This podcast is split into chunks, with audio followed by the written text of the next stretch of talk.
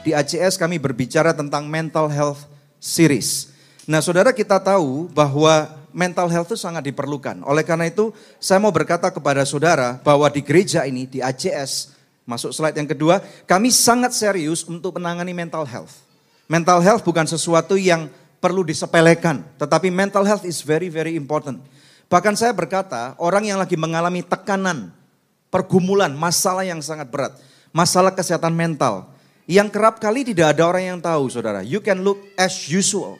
Saudara boleh melakukan bisnis as usual, tetapi pada waktu tekanan itu berat, mendera terjadi pada kehidupan saudara, ibaratnya saudara lagi berjalan dalam suatu terowongan yang panjang dan gelap. Betul nggak? Saudara tidak tahu you lost your bearing, saudara tidak bisa memegang apa-apa karena benar-benar pitch black gitu saudara. Bahkan untuk melihat hari esok aja saudara nggak bisa, nggak berani. Nah ketahuilah bahwa saudara engkau tidak sendirian. Walaupun serasa engkau berjalan meraba-raba, tidak tahu ujung pangkalnya, tetapi percayalah bahwa Tuhan itu sebenarnya tidak pernah meninggalkan saudara. Yang percaya katakan amin. Nah oleh karena itu di gereja ini saudara, saudara siapa pun kita, mari kita berkenalan lebih dalam lagi. We want to accept you as who you are. Saudara adalah bagian daripada keluarga Tuhan yang besar.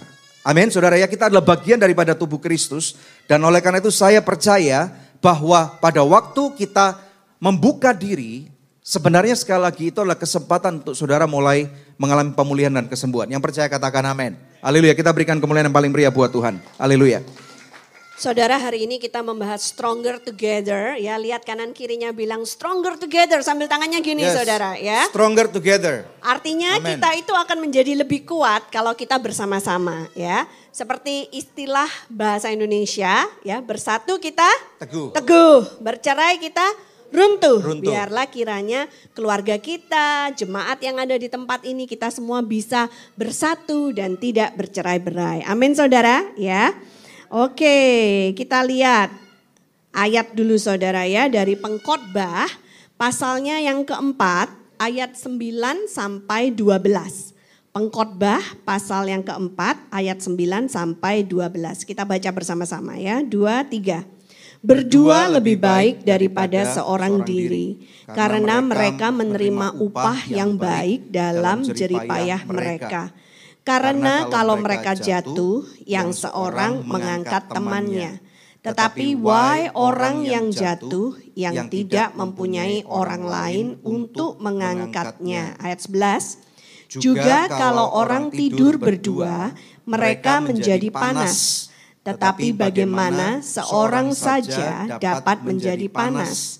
Dan bila mana seorang dapat dialahkan, dua orang akan dapat bertahan. Tali tiga lembar tidak mudah diputuskan. Ada amin saudara. Ya ini sering kali berbicara konteksnya tentang pernikahan kita saudara ya. Bahwa dua orang itu lebih baik daripada seorang diri. Yang masih single angkat tangannya ya. Nah akan ada saatnya engkau menikah dan tidak lagi seorang diri menjadi dua. Ada amin? Yes? Sebentar, yang sudah menikah angkat tangan. Coba angkat tangan yang sudah menikah. Saudara. Coba lihat kiri kanan, lihat kiri kanan, jangan diturunkan saudara. Yang sudah menikah angkat tangan. Iya saudara. Oke, tersisa yang belum. Nah ketahuan ya. Jadi percayalah bahwa gereja adalah tempat yang terbaik untuk mencari pasangan hidup. Haleluya. Ada amin saudara ya. Karena kalau saudara nyari di luar sana nanti jangan-jangan salah pilih. Nyasar. Minimal di sini kita tahu kita adalah orang-orang yang lagi dibentuk di dalam kemuliaan Tuhan. Ada amin. Haleluya. Puji Tuhan. Kenapa di Alkitab dikatakan bahwa berdua lebih baik daripada seorang diri saja? Karena kalau yang satu jatuh, yang satunya itu bisa bantu untuk ngangkat gitu saudara ya. Itu ya. dikatakan oleh firman Tuhan. Jadi bisa saling support, saling mendorong. Kalau yang satu misalnya istrinya merasa khawatir ya, suaminya bisa mengingatkan Tuhan pegang kendali ya. Atau kalau suaminya misalnya sedang menghadapi masalah di kantor ya kan, istrinya bisa mengingatkan Tuhan turut bekerja dalam segala perkara untuk mendatangkan kebaikan bagi orang-orang yang mengasihi dia. Ada amin saudara ya. Jadi kalau berdua kedua itu ada yang mengaminkan doa kita, benar apa enggak ya? Jadi kalau kita berdoa sama-sama gitu, uh, suaminya mendoakan tentang misalnya anak mereka, lalu istrinya akan berkata amin gitu saudara ya. Jadi itu merupakan suatu kerjasama yang begitu baik ya.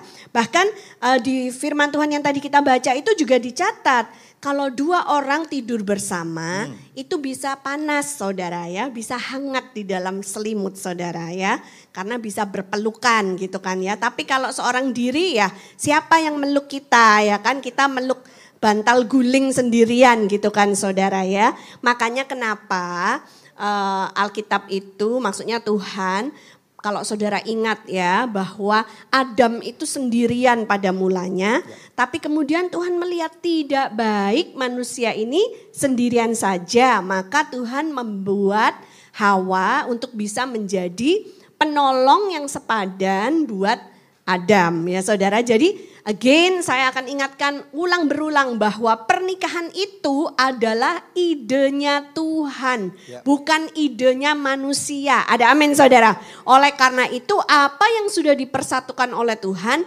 janganlah diceraikan oleh manusia. Amin saudara.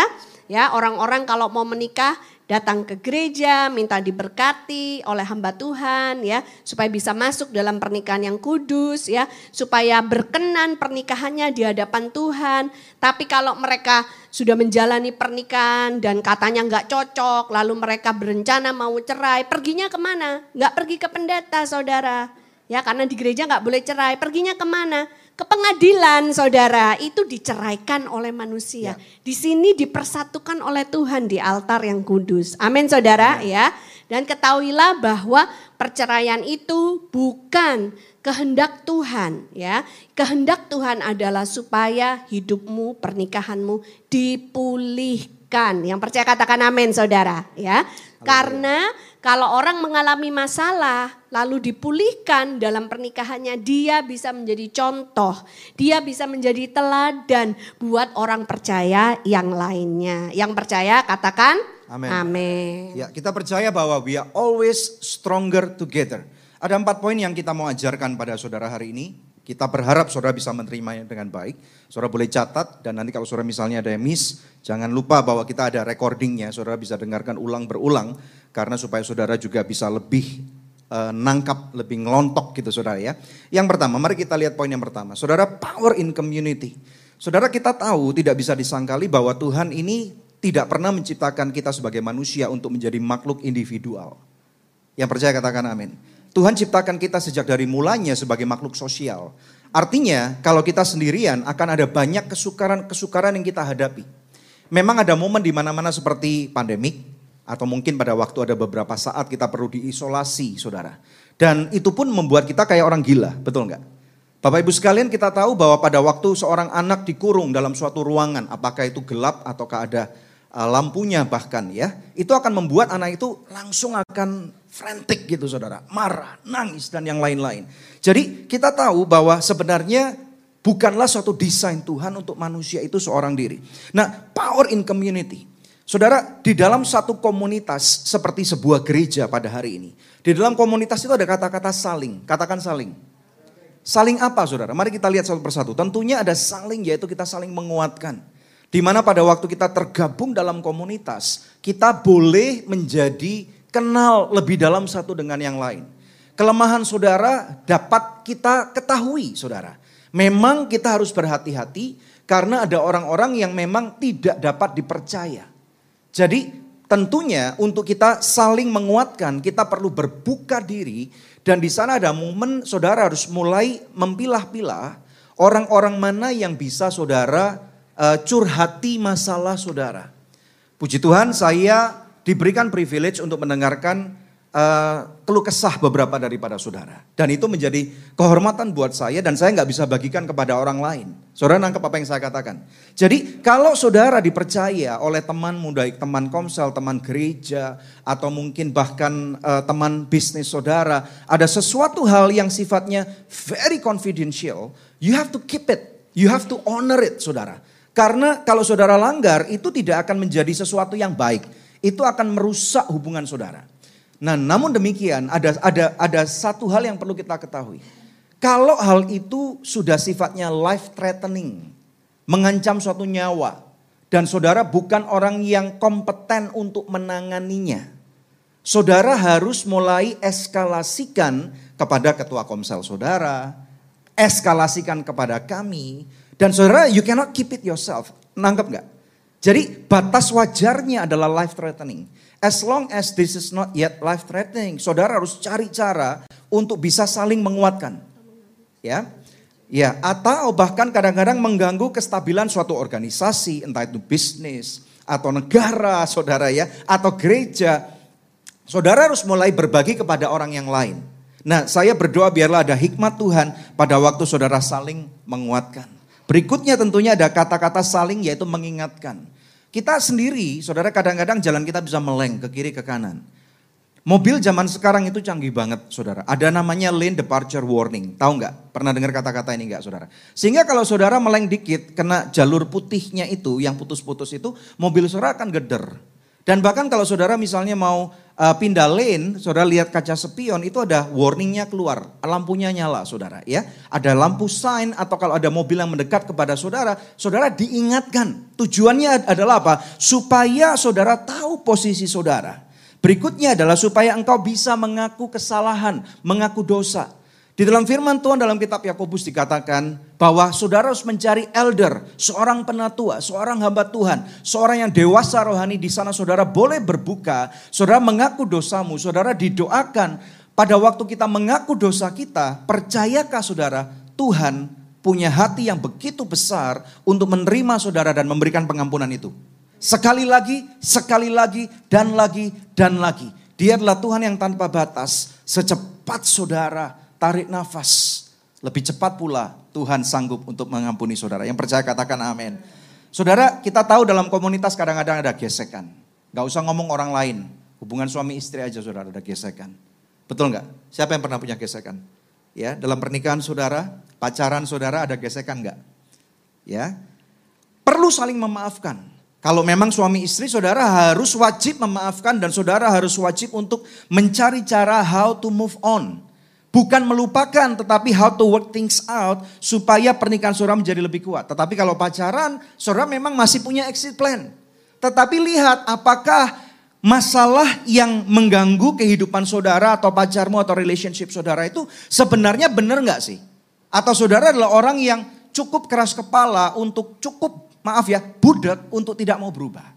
So you have to be wise. Saudara harus bijak untuk menimbang yang mana nih. Dalam komunitas saudara juga harus saling menerima apa adanya. Saling melayani, membangun satu dengan yang lain. Ada satu kekuatan dalam komunitas dan pada waktu kita gagal untuk berada, tidak berada dalam suatu komunitas, sebenarnya tahu nggak? Yang rugi siapa? Ya diri kita. Ada amin. Haleluya, puji Tuhan. Ya, saudara konsekuensinya apa kalau kita tidak berada di dalam satu komunitas? Yang pertama akan terjadi yang namanya loss perspective.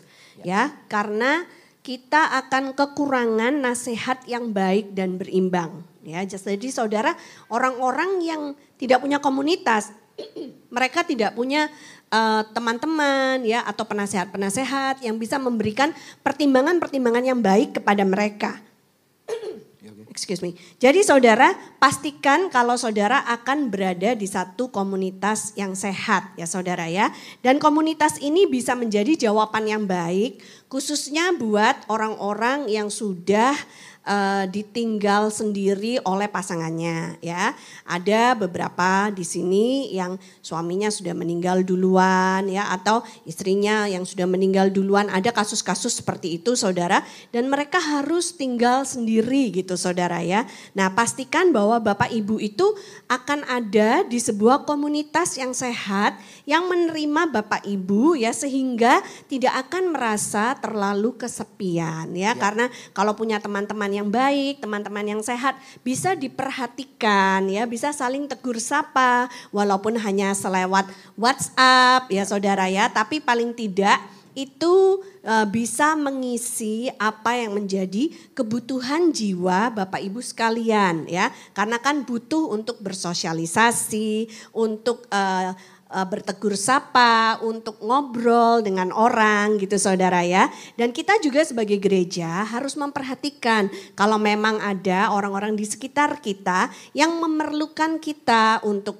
ngobrol ya kita harus mau meluangkan waktu kita ya. Mengunjungi mereka yang perlu dikunjungi gitu saudara ya. Kemarin saya mention ini di uh, meeting pengerja. Kemarin kita ada meeting pengerja di sini ya. Saya bilang biasanya kalau kalau pelayanan diakonia itu jemaat langsung pikirannya itu otomatis perlu duit gitu saudara ya. Tapi ternyata ada pelayanan diakonia yang tidak perlu duit. Hanya perlu waktu dan perhatianmu saja ya. Apa itu? Yaitu saudara ya, berkunjung lalu mendengarkan ya, eh, menjadi teman buat orang-orang yang sudah usia emas. Ayo anak-anak muda di sini yang mau boleh lihat tangannya. Yang mau pelayanan seperti itu, memperhatikan orang-orang yang sudah berusia emas. Ada? Satu, dua, yang lain tiga. Oke, ya nanti kita bicara lebih lanjut empat. Ya mulai ada, mulai ada awareness saudara ya. Kon konsekuensi berikutnya, bila tidak ada dalam komunitas, maka seseorang itu akan menjadi individualistik Lalu dia akan takut akan komitmen, takut akan keintiman dan takut akan keakraban. Ya. Orang yang sudah terlalu lama merasa nyaman hidup sendiri, dia tidak mau uh, privasinya terganggu gitu saudara ya. Dia tidak mau jadi ada perimeter, ada batasan-batasan yang mana orang tidak bisa lagi masuk untuk approach gitu ya. saudara. Jadi ini perlu untuk diperhatikan. Karena apa saudara? Karena kita tidak diciptakan oleh Tuhan menjadi orang-orang yang individualistik. Tapi kita diciptakan oleh Tuhan untuk menjadi orang-orang yang punya kehidupan Alright. sosial. Yang percaya katakan amin. Lalu konsekuensinya bila tidak ada di dalam komunitas cenderung akan menjadi orang yang egois. Hanya mementingkan dirinya sendiri. Yeah. Lalu berpikiran sempit, tidak bisa menerima masukan dari orang lain. ya. Lalu saudara mental health-nya juga akan menjadi tidak baik dan lebih mudah cenderung untuk jatuh sakit. Exactly. Karena ternyata saudara pada saat kita bersosialisasi itu kita merasa diterima. Kalau ada orang yang dengarkan omongan kita, kita merasa dihargai, kita merasa dicintai, kita merasa diterima. Itu sangat penting. Itu adalah kebutuhan jiwa seorang manusia yang tidak bisa kita dapatkan kalau kita sendirian saja. Ya memang bisa sih sendirian kita terus bergaul sama Tuhan, bisa saudara. Tapi kita juga perlu bergaul sama orang-orang yang lain. Ya. Karena salib itu saudara bukan cuma satu kayu ke atas. Satu kayu ke atas ini melambangkan hubungan kita dengan Tuhan.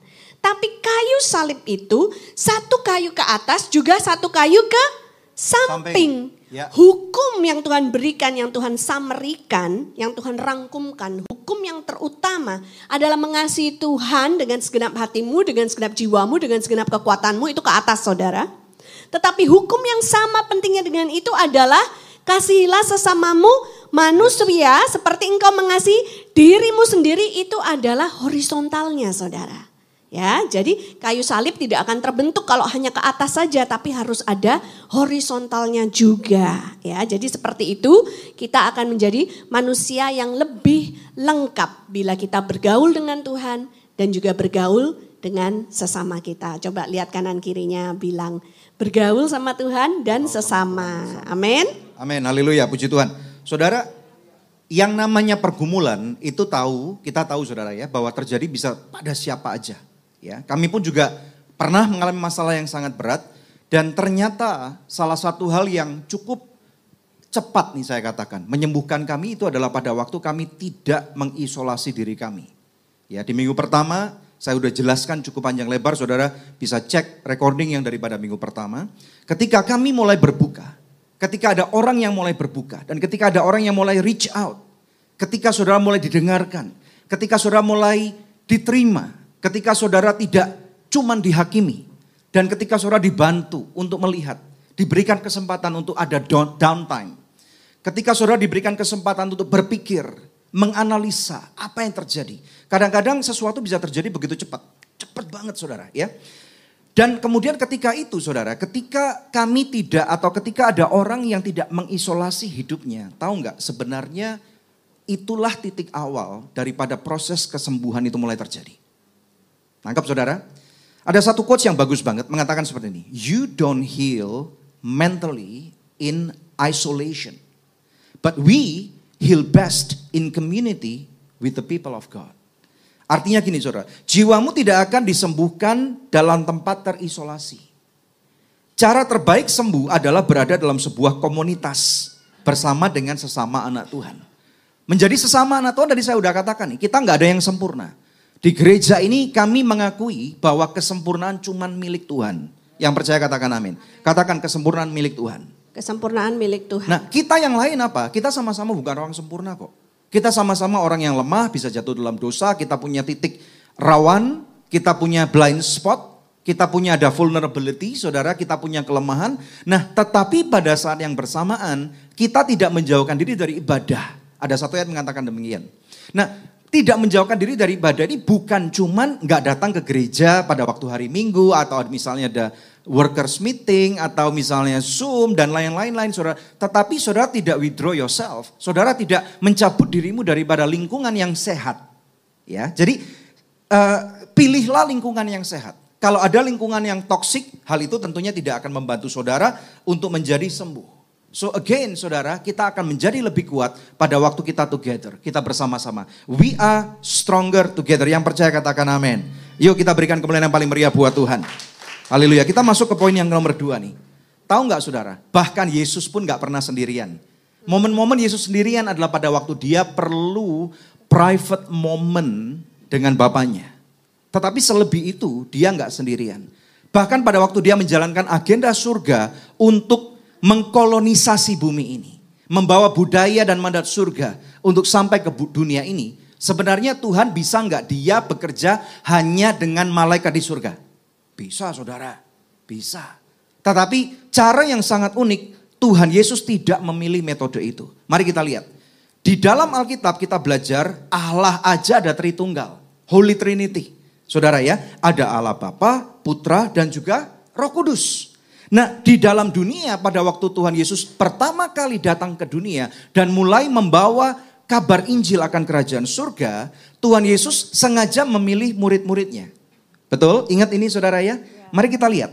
Markus 3 ayat 13 sampai dengan ayat 19.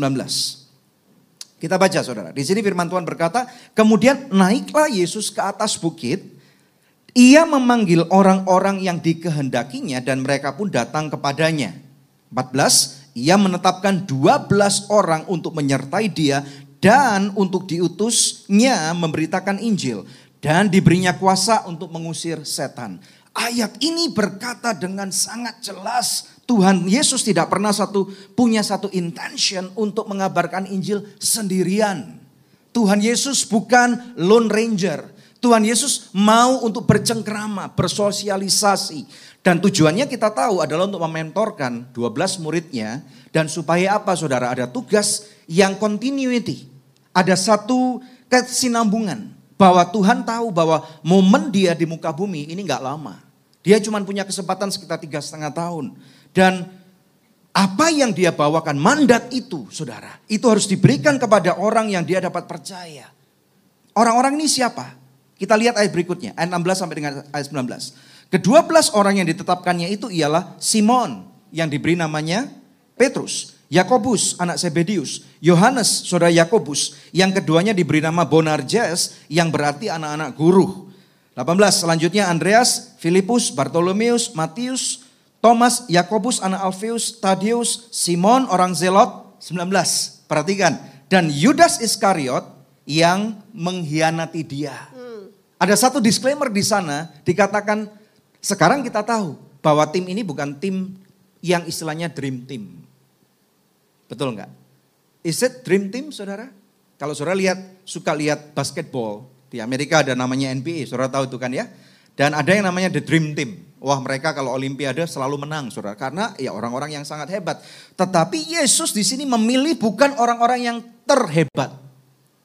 Sebenarnya gambaran apa? Kamu dan aku. Saudara dan saya, kadang-kadang ada orang-orang di tempat ini yang mungkin you are more than somebody. Tetapi ada orang-orang yang ya kita commoner saudara. Tetapi yang uniknya Tuhan tidak melihat jabatan pada waktu Tuhan mau memilih seseorang. Kita lihat profil beberapa murid Yesus.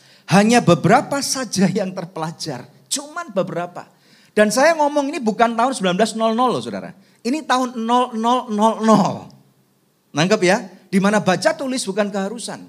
Nenek moyang saya aja dari negeri China, saudara, di tahun saya kira sekitar uh, akhir 1800-an. So di sana kalau baca tulis aja udah bisa ditangkap sama kerajaan, saudara. Apalagi ini tahun 0000. Nangkep gak saudara? Ya, Matius beberapa aja yang terpelajar, yuk kita identifikasikan lebih dalam lagi. Matius itu pemungut cukai. Obviously dia orang yang sangat terpelajar karena dia punya koneksi dengan kerajaan Romawi. Yang kedua, Simon, orang Zelot. Zelot itu bukan marga. Zelot itu adalah jabatan ketentaraan, saudara. Ada satu satu grup ketentaraan elit kayak Kopassus gitu, saudara. Kayak Navy SEAL, nangkep ya? Pasukan elit yang mana Simon ini bagian daripada keelitan itu. Jadi pasti terpelajar. Simon, Petrus, Yohanes, Yakobus, Andreas nelayan. Mereka nggak pernah sekolah kemungkinan besar. Betul ya saudara ya? Mereka belajarnya otodidak. Mereka lebih pinter nangkep ikan daripada baca tulis. Ya. Dan yang terakhir ini seharusnya salah satu yang paling educated. Yudas Iskariot. Dari mana Pastor Daniel tahu kalau Yudas Iskariot ini educated? Dia accountant saudara. Dia tahu how to balance neraca. Ada amin. Haleluya. Tetapi justru dialah seharusnya orang yang paling dipercaya. Tetapi dia yang mengkhianati Tuhan. Dan tahu nggak, yang mengkhianati Tuhan Yesus bukan cuman Yudas Iskariot, tetapi hampir seluruh murid Yesus meninggalkan dia. Itu bukan dream team, tetapi failed team. Tetapi failed team pun pada waktu Tuhan Yesus bangkit daripada kematian dan dia pulihkan satu persatu. 12 murid bersama dengan uh, Rasul Paulus mereka menjungkir balikan dunia ini. Yang percaya katakan amin. amin. Saudara dengar baik-baik. Saya tidak tahu mental healthmu stage-nya sekarang seperti apa. Tetapi kalau satu hal yang saya percaya, mari kita imani. Kalau saudara berani berbuka diri, dan saudara menyerahkan masalahmu kepada Tuhan, datang humble yourself kepada Tuhan Yesus. Saudara, Tuhan sanggup pakai engkau. Seperti bagaimana Tuhan memakai murid-muridnya, dan saudara akan menjadi berkat dan apa yang menjadi mess yang saudara alami akan menjadi message. Saudara, kekalahan, kerugian, keduka citaan yang pernah engkau alami ini akan menjadi satu testimoni yang luar biasa. Dan nama Bapa di surga dipermuliakan. Yang percaya katakan amin. Haleluya. Yuk kita berikan kemuliaan yang paling meriah buat Tuhan. Haleluya. Stronger together, poin yang ketiga. Kesetiaan Tuhan ada pada setiap generasi. Amen. Saudara kita lihat ya, di sini ada foto dari seorang bayi yang bertumbuh menjadi toddler atau anak balita, lalu lebih gede lagi menjadi remaja, ya dewasa muda, lalu setelah itu menjadi profesional muda, terus berkeluarga, ya punya anak, cucu, lalu menjadi tua, seperti itulah kira-kira. Nah, saudara harus tahu bahwa memang benar setiap generasi itu mempunyai masalahnya masing-masing. Yes. Tapi kita harus tahu kalau dari generasi ke generasi kita itu bisa bersatu, kita akan menjadi lebih kuat lagi seperti yang dikatakan oleh firman Tuhan. Ya. ya, di dunia ini kita sering melihat saudara, ya, papanya punya suatu pekerjaan, Lalu papanya berharap supaya anak-anaknya nanti pulang kuliah dari luar negeri mau meneruskan pekerjaan papanya. Tapi guess what? Ketika anak-anaknya pulang dari luar negeri tidak mau meneruskan pekerjaan papanya. Mereka memilih untuk melakukan hal-hal yang lain gitu saudara. Ya memang gak ada yang salah dengan pursuing your dream gitu saudara. Tapi kita juga melihat contoh. Apabila orang tua-orang tua yang bisa memberikan teladan yang baik kepada anak-anaknya, mementorkan anak-anaknya, ya anak kuliah jangan ditinggal gitu aja saudara. Anak kuliah itu tetap perlu dipantau, dikasih nasihat, bimbingan sama orang tua. Bahkan kalau mereka sudah lulus kuliah, bukan berarti tugas kita sebagai orang tua sudah bebas, sudah lepas, tetap harus makin dipantau ya. Karena apa? Karena mereka belum menemukan jalan mereka, bagaimana untuk bisa make it in the society. Mereka memerlukan orang tua mereka untuk memberikan bimbingan, tuntunan. Hanya sering kali anak-anak muda itu gengsi. Tidak mau lagi diajarin sama orang tuanya. Aku udah pinter, aku udah punya titel lebih tinggi dari papa mama. Gitu kan. Nasihat apa yang akan papa mama berikan kepadaku? Nah mungkin kita sebagai orang tua tidak lebih pintar dari anak-anak kita. Apalagi kalau anak-anak ya yang seperti anaknya Pak Hendro Bugina S3 gitu kan saudara ya. Ya bapak ibunya kalah gitu. Tetapi dalam hal pengalaman hidup, dalam hal kebijaksanaan, dalam hal hikmat, orang tua lebih berhikmat, lebih bijaksana, lebih punya pengalaman hidup. Lebih banyak makan asam garam dunia. Tapi enggak bludrek katanya gitu saudara ya. Lebih banyak makan asam garam tapi enggak apa? Darah tinggi. Iya gitu kan saudara ya. Nah jadi sebaiknya anak-anak juga mau merendahkan hati ya. Kita masih perlu bimbingan, dukungan, dorongan, support dari orang tua kita. Dan kalau dari generasi ke generasi bisa bersatu, kita melihat saudara ya, perusahaan-perusahaan besar, khususnya di Amerika gitu saudara. Mereka tuh kalau membangun perusahaan, wow, dari turun temurun loh saudara. Dan itu adalah suatu nilai baik yang seharusnya kita pelajari bagaimana ya, caranya ya, exactly. supaya bisa meninggalkan legacy yang seperti itu yang mau dijalankan oleh anak cucu setelah kita. Ya, tapi kalau orang-orang di Asia kebanyakan Selalu mau memulai sendiri yang baru gitu loh saudara hmm. ya. Kayaknya belum menjadi diri sendiri. Kayaknya tidak punya aktualisasi diri seandainya hanya mewarisi bisnis dari orang tua. Kami baru pulang pelayanan dari Medan dua minggu yang lalu. Di sana kami mengadakan um, seminar keluarga gitu saudara ya. Dan salah satu pertanyaan dari uh, jemaat yang hadir itu adalah bagaimana ya caranya kalau menerima bantuan dari orang tua, ya, tapi kami itu ilfil gitu loh kalau mau menerima bantuan dari orang tua. Ya, kayaknya takut nanti kalau diterima nanti diungkit-ungkit gitu ya. Nanti kalau diterima nanti gimana kok kayaknya kita nggak bisa mandiri, kok masih butuh bantuan orang tua ya, padahal umur sudah berapa ya. Lalu pada saat itu kami memberikan nasihat, bantuan Tuhan itu bisa datang dari mana pun juga termasuk dari orang tuamu. Jadi kalau orang tuamu mau memberikan bantuan, ya jangan ditolak, diterima dan bilang terima kasih mama papa. Karena itu merupakan berkat dari Tuhan. Orang tuamu juga bisa dipakai Tuhan menjadi saluran berkat untuk memberkati engkau. Ada amin saudara. Asal engkau tidak minta bantuan terus sama orang tua. Ya kan ada yang juga anak-anak yang take advantage ya. Mengambil keuntungan dari orang tuanya, memanipulasi hubungan yang baik dengan orang tuanya terus menerus minta orang tuanya bantu. Tidak boleh juga karena anak yang seperti itu tidak akan bisa bertumbuh dewasa dan mandiri.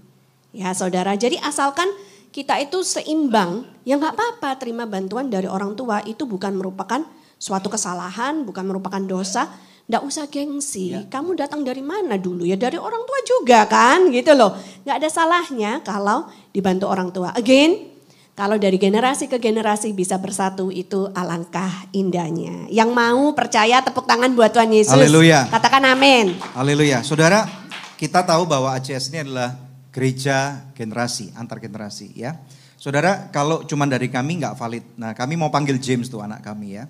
Dan juga tentunya papa saya saudara uh, Pak Indrata. Yuk, James, come forward please. Sama Pak Indrata silakan. Ini ceritanya Apa? mau diinterview gitu saudara ya. Saudara, ya. ya. Kita belajar supaya saudara bisa belajar mengidentifikasikan karena saya tahu kalau anak-anak punya masalah anak-anak, kami usia seperti kami punya masalah seperti kami dan seperti orang yang sudah senior tentu punya masalah orang-orang senior. Katakan, "Hai James." Hai opa gitu. Ya, haleluya. Kita tanya James dulu ya, silakan Ani. Ya, James, kasih tahu sama jemaat di sini yang online oh, ataupun onsite, umur berapa James? 12. 12. Oke, James umur 12. Kelas berapa James? Your school. What, what grade you are in? Seven. Bahasa Indonesia. Hmm. Kelas 7. Kelas 7. Oke. Okay. James pastinya bahasa Inggris saudara ya. Oke, okay.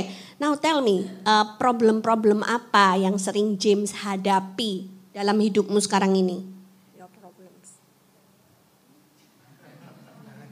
Hey. James. Ayo. Do you have any problems in school? Saya Inggris aja, James. Saya Inggris aja.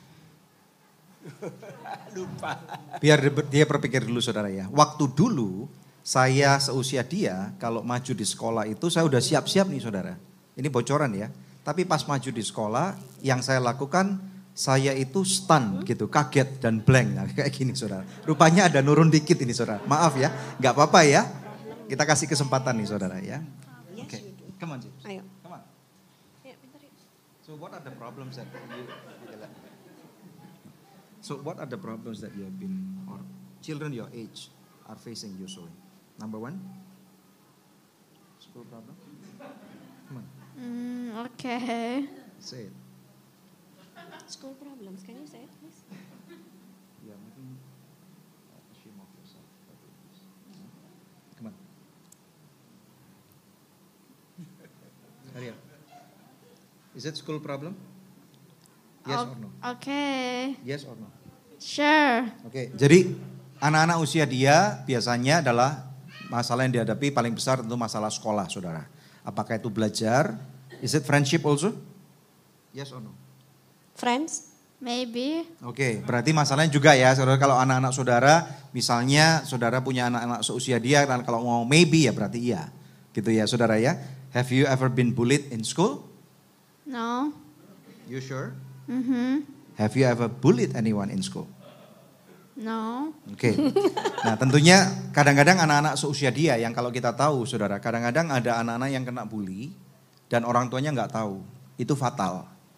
Dan saudara tahu kan di negeri ini ada orang-orang yang anak-anak seusia seperti James antara 12 mungkin sampai 15 tahun dibully sama temannya kemudian sampai depresi dan bahkan sampai kemudian mati. Itu sesuatu yang sangat serius. So it's very important, sangat penting bagi orang tua untuk uh, boleh meresponi anak-anaknya dengan baik dan peduli dengan anak-anaknya. What else James? What about future? Do you worry about your future at all? Yes or no? I haven't thought about that. Okay. Yeah. Do you have do you believe that God has a plan for you? Yeah. Oke. Jadi oke, James thank you so much. You stay here first. Oke, jadi saudara sekali lagi anak-anak seusia James tentunya punya masalah anak-anak. Oke, now you stand up here. Let me interview that. Oke, ini sekarang usia sepapa saya. Bapak usia berapa? Saya usia 76 tahun. Ini buka passwordnya dulu tadi belum disuruh buka. Dinamik dan bertumbuh itu ACS. Ya. Jadi saudara, eh, papa saya puji Tuhan ya umur 76 tahun dan dia masih sehat, eh, masih bisa jalan sendiri tanpa bantuan alat-alat saudara ya. Dan tentunya sukacita yang besar kita bisa melayani bersama-sama. Nah Pak, usia sepapa, masalah apa yang sering kali dihadapi nih Pak? Nomor satu apa? Nomor satu adalah ini. Loh, saya kok sudah mulai usia yang lanjut, bahkan saya bisa nggak melakukan apa yang saya lakukan dan terima pada umur-umur yang demikian. Oke, jadi tiba-tiba udah tua gitu saudara, maksudnya gitu ya. Dan tentunya di dalam usia yang terus bertambah, pasti ada keterbatasan yang terjadi. Ini yang pertama. Yang kedua Pak? Kedua, nah, kalau saya dulu merasakan saya bisa memberikan segala sesuatu yang terbaik untuk keluarga saya, mendidik, melakukan perusahaan yang begitu saya cita-citakan jadi besar, menuntun orang-orang bertumbuh, juga terutama atas dukungan istriku Anita yang luar biasa. Itu sekarang jadi gimana ya? Kok bisa mau melangkah lagi kita harus mengatur langkah-langkahnya. Nah itu. Jadi eh, usia pensiun atau retirement age ini kerap kali menjadi masalah bagi orang tua orang tua orang tua kita. Kamu suka atau nggak suka? Terutama ini eh, jemaat atau om tante yang usianya senior. Kita harus sadari bahwa memang musim berganti, ya. Tetapi kita percaya bahwa di dalam musim ini pun sebenarnya Tuhan bisa pakai loh. Di gereja ini kami nggak akan efektif untuk menjangkau orang-orang kaum senior kalau nggak ada mereka, papa dan mama saya.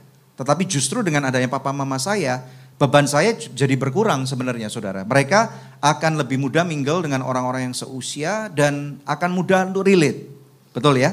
Yang ketiga apa Pak? Ketiga dengan adanya kita berada di tempat ini, aku merasakan dalam usia yang lanjut ini kami tidak ditinggalkan oleh komunitas. Jadi kami ada di tempat ini bisa melihat rekan-rekan kita. Seperti tadi aja, saya forward ke teman saya Surabaya. Dia bilang, loh belum dua menit kok sudah forward lagi. Udah pekun ya. Dia nggak sungkan ngomong gitu, saya terima aja. Ada yang satunya kawan bilang, oh udah 76 tahun Pak Indrata. Saya bilang nggak apa-apa. Ada yang bilang, kok terus-terus di forward double-double. Tadi aja saya menerima forwardan dari seorang DPR kawan saya, DPR Jawa Timur. Itu sekali forward tiga kali gambarnya. Nah, saya bilang, ya mungkin lebih pikun dari saya. Ya tapi nggak apa-apa, itu ya reality mau apa. Jadi kita juga harus bisa melakukan yang terbaik, menjaga kesehatan bagi oma-oma yang di sini kan ada itu. Kawan akrab saya yang baik itu Pak Tauhing. Haleluya, amin. Nah itulah. Dia tempo hari datang dalam keadaan begini loh. Sekarang udah begini. Nah itu komunitas yang terbaik. Nah yang terakhir ini penting saudara soal pernikahan. Bagaimana di dalam pernikahan kan pasti ada perubahan nih Pak. Ya, jadi saudara kami cukup terbuka di gereja ini ya tentang pernikahan karena pernikahan itu juga perlu yang namanya keintiman. Nah ini ini perlu disingkapkan sedikit gitu ya. Nah bagaimana soal keintiman Pak? Wah ini rahasia ini ya. Bagi anak-anak muda jangan kepingin dulu. Carilah di tempat ini banyak kesempatan. Memang dalam usia tua ini keinginan biologi ini kan tetap membara namanya orang laki. Iya. Tapi orang cewek juga lebih terkadang. Wih luar biasa. Biarin kita nyata aja. Kita tidak bisa dilayani ya. Ya olahraga aja. Lihat cari kegiatan apa pun dikeselkan badan ini. Kesel bukan karena kesel yang itu, tetapi kesel hatinya kita obati. Ya. Kita harus nyadari kalau kita dulu main badminton sama istri saya, sekarang saya badminton dengan apa itu yang bola ditembakkan ke tembok itu? Squash. Squash. Tapi nggak apa-apa, sekarang squatnya sama kawan-kawan semuanya. ya, jadi Pasti ada perubahan ya, saudara. Di dalam setiap usia juga ada perubahan. Nah di sini kita bisa tahu nih, usia se-James punya masalah untuk anak-anak seusia mereka. Kita nggak bisa remehkan, saudara ya. Eh, kita mendorong saudara untuk membuka diri, untuk reach out to your children, untuk anak-anak saudara supaya mereka boleh adapt untuk ngerti apa yang Tuhan punya, rencana yang baik yang Tuhan punya untuk kehidupan mereka. Dan tentunya untuk usia kita, kalau kamu Hani, masalahmu apa nih? masalah oh iya. Masalah bayar uang sekolah masalah cicilan. Terus terus apa lagi? eh tapi kita nggak punya cicilan ya, ya puji Tuhan ya. Kalau nggak punya nggak usah beli ya, ya. kalau punya duit baru beli cash gitu kan ya. Supaya tidak terbelit hutang gitu ya puji Tuhan. Ya, oke saudara. Jadi setiap generasi punya masalah. Terima kasih. Ayo uh, James do you have any word of encouragement for kids your age? Come on Be strong in the Lord. Seek first the kingdom of God. Matthew 6:33. Come on, what is Matthew 6:33? Rupanya belum siap saudara. Yuk kita berikan tepuk tangan untuk James dan juga untuk Pak Endrata. Terima kasih. Oke, okay, puji Tuhan. Nah, sekarang kesempatan yang baik, masalah itu ada. Jadi bagaimana kita bisa bersama-sama. Tuhan tuh berkata, I am the God of Abraham, Jacob, and Isaac. Hmm. Tuhan adalah Tuhan antar generasi Abraham, Yakub, dan Ishak. Dan di dalam Mazmur 100 ayat 5, mari kita lihat saudara. Sebab Tuhan itu baik, kasih setianya untuk selama-lamanya, dan kesetiaannya tetap turun temurun. Nah, sangat penting bagi saudara dan saya di dalam musim kalian Ya, kita setiap kita punya musim yang berbeda-beda. Ada satu covenant, perjanjian yang Tuhan punya dan sudah diberikan kepada kepada kita orang nih. Ditandai dengan darah Yesus. Saudara, tugas kita adalah hidup di dalam covenant itu. Nah, Saya tahu kerap kali kita bisa khawatir akan masa depan. Tetapi tahukah saudara pada waktu kita berusaha untuk menghidupi covenant bukan dengan kekuatan kita tetapi dengan kekuatan Tuhan. Tugas Tuhanlah yang menjaga setiap generasi keturunan kita. Yang percaya katakan amin. Amin. Bahkan kekhawatiran yang saudara punya, sebenarnya kamu harus tahu saudara, kekhawatiran itu uh, akan mencuri sukacita yang mana kekhawatiran itu semestinya 90% belum tentu terjadi. So why worry? Dan kamu meresiko, meresikokan ada ada 90% kesempatan untuk saudara bisa mengalami hal-hal yang lain yang luar biasa. Yang percaya katakan amin. Amin. Nah, saudara kita lihat ya, Yesaya 41 ayat 10. Janganlah takut sebab aku menyertai engkau. Janganlah bimbang sebab aku ini Allahmu. Aku akan meneguhkan, bahkan akan menolong engkau. Aku akan memegang engkau dengan tangan kananku yang membawa kemenangan. Yang percaya katakan amin saudara ya. Amen. Nah saudara uh, worry is different than concern. Khawatir itu beda dengan peduli. Kadang-kadang kita mengkhawatirkan sesuatu saudara ya. The things we worry about most are the hints that we trust God the least. Ini adalah uh, quote dari Craig Rochelle ya. Ini seorang hamba Tuhan di Amerika yang Pastor Daniel suka sekali untuk mendengarkannya ya. Saudara sering kali yang namanya khawatir itu dilandasi oleh ketakutan tapi yang tidak menghasilkan tindak lanjut apa-apa. Tapi kalau kita peduli akan sesuatu, maka kepedulian kita itu bisa menghasilkan tindak lanjut untuk menghasilkan antisipasi akan suatu masalah yang akan terjadi. Dan secara jurnal itu sudah dibuktikan saudara. Seringkali hal-hal yang kita khawatirkan ya, itu hanya akan 10% saja terjadinya. Yang 90% kebanyakan tidak akan terjadi. Coba saudara pikirkan baik-baik. Hal-hal yang selama ini saudara khawatirkan sampai membuat engkau paralyzed, sampai kayaknya lumpuh. Tidak tahu bagaimana harus menghidupi hidup ini. Lalu ketika tiba saatnya, Seringkali kekhawatiran-kekhawatiran itu nggak terjadi, benar apa nggak saudara? Cuma ada dalam pikiran kita aja yang ketakutan sendiri, yang khawatir-khawatir sendiri ya. Nah karena itu saudara kita harus rubah sekarang, bukan khawatir tapi peduli ya. Kalau ada kekhawatiran, lemparkan itu kepada Tuhan, serahkan kepada Tuhan. Karena Tuhan peduli kepadamu. Ada amin saudara amen. ya. Nah kalau tadi kita ngomong tentang dari generasi ke generasi, Anda bisa lihat Padahal James itu waktu lebih kecil, kalau Anda sudah berjemaat di sini sejak awal ACS berdiri, saudara tahu, waktu lebih kecil dia tidak ada problem untuk berbicara di depan publik. Ya benar saudara ya. Yang terakhir waktu uh, pandemik awal baru mulai, dia bisa memberikan kata-kata dorongan kepada jemaat, ya saudara.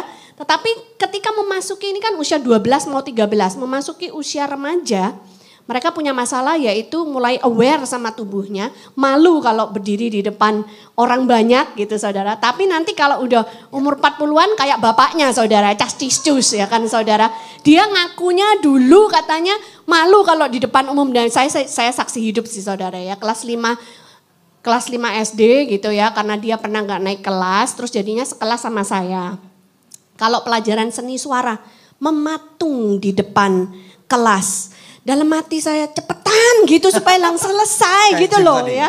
Karena kamu kalau makin lama itu makin membuat dirimu tuh malu kan dilihat orang gitu. Tapi dia nggak keluar gitu. Padahal menurut dia dia sudah latihan di rumah di depan kaca nyanyi dengan kenceng. Sampai di depan kelas nggak keluar suaranya. Kak sama kayak James gitu. Tadi di rumah sudah berlatih mau ngomong apa sampai sini nggak keluar gitu kan saudara ya. Tapi nanti itu akan ada prosesnya di mana kalau ya. orang tua barengin dia nanti umur 40 kayak begini loh saudara ya. Terus Nanti upgraded versionnya gimana? Kalau umur 70-an kayak opanya gitu kan saudara ya. Udah ngomongnya los aja ya bisa ke mana-mana gitu loh ya. Nah itu perlu makanya tuntunan dari orang tua, dari kakek, ya. dari nenek ya. Kalau generasi ke generasi kita bisa bekerja sama merajut tali kasih. We will be stronger together. Yang mau katakan amen. yes, amin. Haleluya. Kemudian bagi Tuhan saudara. Yuk kita recap dulu sebelum kita masuk poin yang keempat. Yang pertama tadi apa? Power in community. Katakan power in community. Power in community. Jadi jangan sampai saudara pulang dari tempat ini saudara masih berpikir bahwa saudara tidak ada orang yang peduli dengan saudara. Artinya saudara lagi dikibulin oleh iblis dalam pikiran saudara. Amin. Yang kedua, bahkan Yesus pun tidak sendirian. Kalau Yesus saja memilih nggak nggak mau sendirian di dalam kan menjalankan misi Tuhan yang besar, kenapa saudara harus memilih untuk mengunci diri, mengisolasi diri, bahkan di sana tidak akan ada kesembuhan. Haleluya. Yang ketiga, Kesetiaan Tuhan ada pada setiap generasi. Kita tahu bahwa setiap generasi punya pergumulan yang berbeda-beda. Dan jangan sampai sukacitamu, damai sejahteramu itu berhasil dicuri oleh iblis dengan satu senjata ampuh namanya kekhawatiran. Yang mana probabilitas terjadi cuma 10%. Haleluya. Mari kita masuk poin yang keempat. Siap saudara? It is okay to ask for help. Jadi Don't be quiet. Enggak apa-apa untuk kita minta tolong. Enggak apa-apa untuk kita minta bantuan. Enggak apa-apa untuk saudara ngetuk pintu rumah orang atau kirim WhatsApp sama orang. Minggu pertama saya udah jabarkan pernah satu kali saya harus kirim SOS. Literally kepada seseorang untuk minta pertolongan. Bapak ibu sekalian tahukah saudara bahwa pada waktu orang kehilangan harapan. Maka hidupnya pasti akan hancur. Sekali lagi, iblis berusaha mencuri damai sejahtera dan dari damai sejahtera yang dicuri, yang tersisa adalah hopelessness. Ketika hidup seseorang menjadi hopeless, maka orang itu akan tidak dapat melihat jalan keluar atau bahkan alternatif atau bahkan ketika ada pertolongan datang pun dia seakan-akan dibutakan. Makanya Bapak Ibu sekalian, banyak orang yang berakhir bunuh diri. Kita nggak menutup kemungkinan nih, ada orang-orang Kristen yang bahkan berhasil bunuh diri. Bahkan pendeta sekalipun. Makanya saudara, saudara jangan berpikir bahwa kami adalah superman and superwoman. Kadang-kadang seneng dong kalau misalnya ada jemaat yang tanya kepada kami, how are you Pastor Daniel? Are you okay? Bagaimana kabarnya? Ada beberapa orang yang pernah melakukan itu kepada saya dan saya katakan I really appreciate you for doing that. Apalagi pada waktu ketika kami menghadapi pergumulan yang sangat berat. Ada amin. So I really thank you for that. Menurut Wikipedia, korban bunuh diri pada pria itu ternyata 3,8 kali lebih banyak dari wanita. Ini sangat serius. Kita tidak mau orang-orang yang kita kenal bunuh diri. Minggu lalu Pastor Debbie udah jabarkan itu sangat dalam saudara. Nah saudara sekalian kenapa kok wanita padahal lebih sering ngancam, betul nggak? Ya. Pernah dengar nggak wanita ngancam, gue bunuh diri, gue bunuh diri, gue lompat gitu saudara ya. Walaupun ada yang benar-benar lompat beneran. Tetapi kita harus ketahui bahwa wanita itu lebih mudah menangis. Nah ternyata satu kunci itu pada waktu di dalam emosi kita yang sangat meledak-ledak di dalam diri ini yang membuat pikiran sangat kalut kalau tidak ada outputnya itu berbahaya sekali. Ya. Dan rupanya kelemahan bagi seorang wanita yang dikira oleh pria melalui tangisannya itu sebenarnya adalah salah satu jalan pintas yang paling ampuh untuk membuat mereka lega. Betul nggak? Betul. Makanya ketika seorang wanita nangis, dia itu lega banget saudara. Ketika kita pun menangis, masalahnya di society kita, Sejak kita kecil, apalagi kita cowok nih. Hei cowok dengerin nih.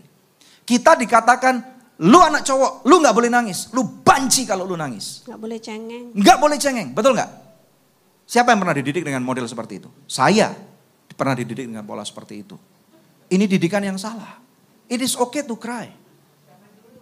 Zaman dulu tidak bagus, zaman sekarang pun masih ada kok saudara. Zaman even zaman sekarang mengatakan lu cemeng banget sih, lu cengeng banget sih. Lu cewek apa cowok? Padahal saudara tidak ada masalah untuk cewek menangis, tetapi kenapa ada masalah ketika cowok menangis? Sama-sama manusia ya. Sama-sama manusia. Betul ya? Jadi it is okay to ask for help, it is okay to cry. Salah satu tanda ketika Tuhan melawat kehidupan seorang laki-laki adalah dia menangis. Bukan menangis di dalam ketakutan, bukan menangis di dalam despair atau keputusasaan, tetapi ada satu kuasa yang sangat besar yang membawa damai sejahtera turun dan salah satu outputnya adalah menangis. Saudara, wanita pada waktu teriak minta tolong, lebih banyak orang yang meresponi, betul nggak? Wanita memang lebih menarik untuk dipandang daripada laki-laki. Betul ya saudara, wanita lebih cantik. Dan laki-laki biasanya lebih garang, lebih strong, lebih tough. Jadi kalau laki-laki mau minta tolong, itu gengsinya dulu keluar. Makanya kalau ditanya, gimana kabarnya? I'm fine, oke. Okay. Everything is good, under control. Chill bro. Betul kan saudara ya? Padahal not chill. Hati kita lagi bergolak nih. Nah makanya kalau wanita yang udah semua sampai maskeranya semua habis. Berarti kita harus tolong dia. Tapi laki-laki pada waktu minta tolong lebih sedikit orang yang bersedia nolong. Nah makanya di gereja ini kita perlu untuk ada di gelombang yang sama. Ketika ada seseorang, apakah itu laki-laki, perempuan tua, ataupun muda, ataupun belia sekali, ketika mereka minta tolong, yuk bersama-sama langsung nyalakan awareness kita, kita garap rame-rame. Mau nggak? After all, is that what a church is supposed to be? Saudara kalau saudara cuma duduk, datang, pulang, Saudara don't even know what's going on with your neighbor. Saudara nggak kenal, nggak kenal sih oke, okay, tapi dua kali, tiga kali saudara tetap nggak kenal. Saudara nggak tahu, saudara kadang-kadang orang di Jakarta reserve. Kita nggak mau tahu kita tinggal di mana. It's okay, saudara. Mungkin takut kejahatan. It's okay. Nggak diketahui nomor handphone nggak apa-apa, tapi at least tanya apa kabar. Nah ini ada sesuatu yang spesial. Di minggu yang keempat, kita buat family week dan diakhiri nanti dengan makan siang sama-sama. Saya ingin mengundang setiap daripada saudara untuk nggak keburu pulang, terutama jemaat baru yang baru pertama kali datang. Please spend time with us. Yuk kita saling mengenal. Makanan sederhana, kita saling bawa makanan saudara ya. Supaya kami bisa kenal saudara, saudara bisa saling kenal, bisa tegur sapa. Dengan cara demikian, gereja kita bisa berfungsi. Ada amin nggak? So saya mau mengundang, I want to extend invitation untuk setiap daripada saudara juga nonton online atau ngikutin kebaktian online next time, next month, saudara kami akan akan reach out melalui saudara jadikan ini sebagai satu tempat untuk kita reach out orang beramai-ramai, saudara. Untuk kita kebersamaan bersama-sama. Haleluya. Ya, saudara, tapi jangan salah sangka ya. Nanti gini, aku udah belajar mental health nih di ACS gitu kan.